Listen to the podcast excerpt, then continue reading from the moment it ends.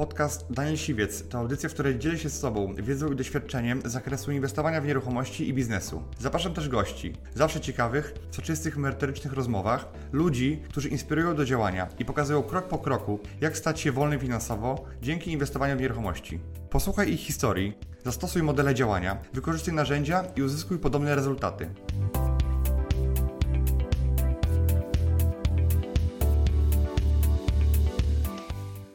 Cześć! Pokażę Ci dziesięć największych błędów osób, które wynajmują mieszkania i pomogę Ci ich uniknąć. Inwestowanie w mieszkania może być bezpieczne, ale trzeba wiedzieć, jakich błędów unikać, tak żeby to robić i nie zostać bez, ani bez pieniędzy, ani bez mieszkania. Kupowanie mieszkań jest jednym z najbezpieczniejszych możliwości ulokowania kapitału. Jest coraz bardziej popularne, ponieważ na rynku nie mamy za bardzo innych alternatyw. Lokacje są mało oprocentowane, inflacja szybuje już powyżej trzy procent, dlatego wydaje się, że wynajem mieszkań jest najlepszą alternatywą. I za chwilę pokażę Ci dziesięć największych błędów osób, które mają mieszkania, inwestują z punktu widzenia inwestora. I pokażę Ci też, jak ich uniknąć. dziesięć to brak regulaminu, który reguluje stosunki między lokatorami i zasady panowania w danym mieszkaniu, lokalu, pokoju czy obiekcie. Takie jak na przykład, kiedy jest cisza nocna, kto sprząta w danym miesiącu, tygodniu czy dniu klatkę schodową czy części wspólne, czy wolno palić, czy nie wolno palić, jakie rzeczy wymagają zgody właściciela i dokładnie jak ma funkcjonować ten obiekt. Trzeba skorzystać z dobrych praktyk rynkowych, osób, które to robią od wielu lat, żeby nie wymyślać tego na nowo, a coś, co jest nieuregulowane, zawsze może sprawić wiele problemów właścicielowi mieszkania. dziewięć to jest brak określenia, co dokładnie znaczy czynsz, bo ludzie rozumią czynsz bardzo często jako wszystko, co mają zapłacić. Natomiast czynsz to jest zazwyczaj zysk właściciela, czyli opłata za wynajem, a dodatkowo do tego dochodzą jeszcze opłaty za administrację, czyli opłaty eksploatacyjne, jak woda, prąd, gaz, internet czy inne media, które są potrzebne. I dobrze by było wszystko wyszczególnić z kwotami, czy w jaki sposób są rozliczane, tak żeby później nie było problemów czy nieporozumień, w jaki sposób będziesz naliczał jako właściciel lokatorowi opłaty za media, bądź w jaki sposób i ile on dokładnie ma zapłacić, żeby nie było między Wami żadnych sporów. osiem to jest brak monitorowania wpłat od najemcy. Chodzi tutaj o to, że jeżeli masz nawet jedno mieszkanie, to powinieneś sobie ustawić raz w miesiącu przypomnienie, żeby sprawdzić, czy dany najemca wpłacił pieniądze na Twoje konto. Jeżeli masz więcej mieszkań niż jedno, warto używać systemu do zarządzania najmem, który to reguluje. Są nawet systemy, które są w stanie zalogować się na Twoje konto i sprawdzić, czy dany najemca wpłacił konkretną kwotę na konkretne yy, konto. Ale też możesz założyć sobie subkonto dla danego najemcy, żeby łatwiej było widać, czy są wpływy, czy ich nie ma. siedem opłaty licznikowe w ryczałcie albo w cenie. To jest bardzo niebezpieczne dla właściciela nieruchomości, ponieważ może być taka sytuacja, że on sobie uznał, że poprzedni lokatorzy zużywali wody, załóżmy, za x kwotę złotych, więc ci prawdopodobnie tyle też będą zużywali i będzie chciał wpisać to do umowy. Natomiast może się okazać, że ci drudzy lokatorzy będą mieli całkowicie inne zwyczaje kąpielowe i będą na przykład kopali się dziesięć razy dziennie, albo wręcz po prostu ta woda się będzie lała non-stop. I co jeżeli najemca nie wyłączy nie wiem, wody i albo zaleje mieszkanie, albo coś się stanie i zużyje mnóstwo Twojej wody, Twojego prądu, albo jeżeli będziesz miał prąd w ryczałcie, on tam zrobi sobie kopalnię kryptowalut, naprawdę dużo za to zapłacisz.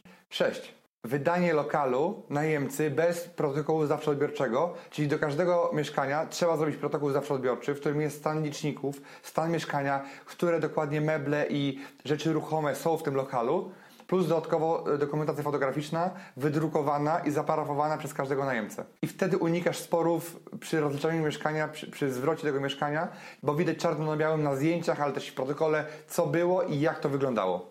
pięć to jest niewykorzystanie instytucji najmu okazjonalnego.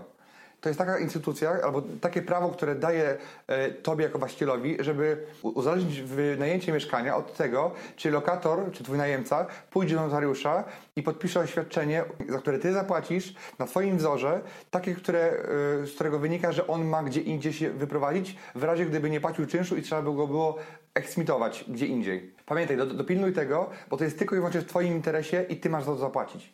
cztery brak kaucji, za niska kaucja albo kaucja wpłacona dopiero po wprowadzeniu się lokatora.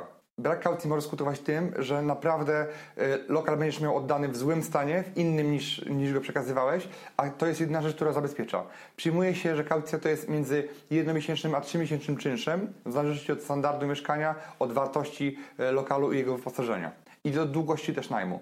Pamiętaj, że musisz ją pobrać, zanim ktoś się wprowadzi. Warto byłoby też uregulować, w jakich sytuacji ty masz prawo do pobrania kaucji i najlepiej jest kaucję wziąć na samym końcu yy, i zaznaczyć to tak, że kaucja nie, z kaucji nie jest płacony ostatni czynsz. Tak, żeby najemca miał obowiązek zapłacić ostatni czynsz yy, wynikający z umowy, ale też i, yy, i wtedy dopiero ty mu kaucję zwrócisz.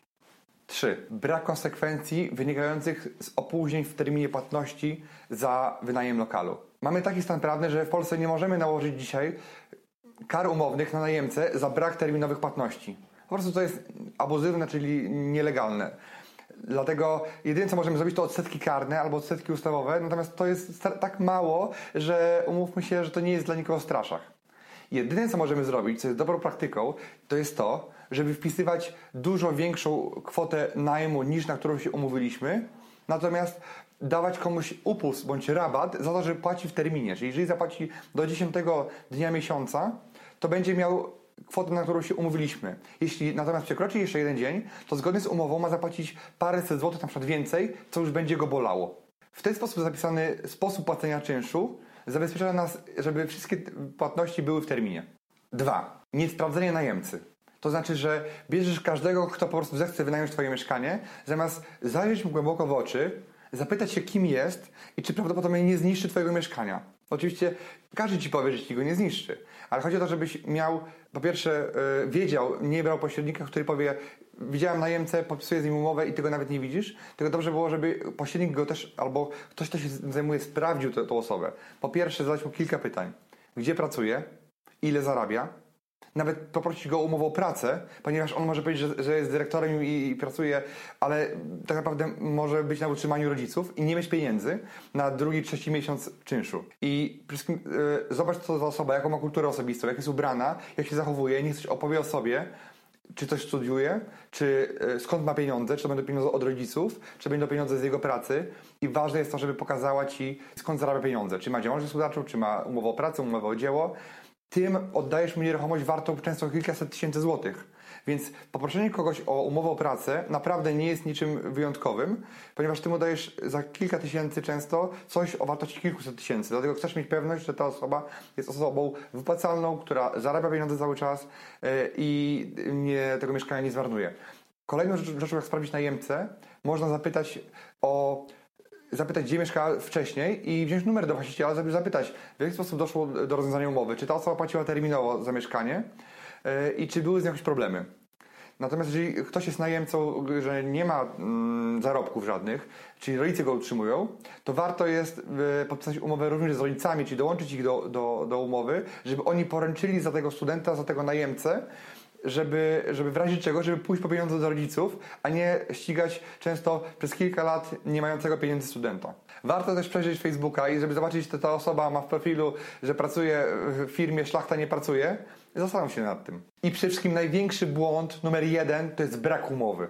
Umowa powinna być y, dobrze napisana, regulować wszystkie rzeczy i ona ma zabezpieczyć przede wszystkim Ciebie. Ciebie jako właściciela, bo to Ty dajesz wielki majątek osobie za ułamek tej wartości. I warto by było, żeby taką umowę sporządził prawnik, który się zajmuje takimi umowami, ale też ma wiele lat doświadczenia, bo każdy prawnik jest w stanie napisać prostą umowę na dwie, trzy strony, ale nie każdy prawnik ma doświadczenie wieloletnie i wiedział, jakie fuck-upy były na, na mieszkaniach czy w, podczas wynajmu mieszkania i uzupełnia tą umowę cały czas w związku ze swoim doświadczeniem. Umowa najmu to jest bardzo ważny dokument i nie ma sensu podpisywać jej na kolanie, czy brać wzoru z internetu, podpisanej przez, nie wiem, z gazety, czy czy jakkolwiek na dwie, trzy strony, ponieważ umowa powinna mieć wiele regulacji, które przede wszystkim zabezpieczy Ciebie jako właściciela. Jeśli chcesz mieć bardzo dobrą umowę, takie, które ja sam używam, wejdź w link poniżej i zobacz, jak możesz ją zdobyć. Jeżeli znasz inne błędy właścicieli mieszkania, napisz w komentarzu, ale jeżeli też podobał Ci ten film i chciałbyś, żebym robił ich więcej,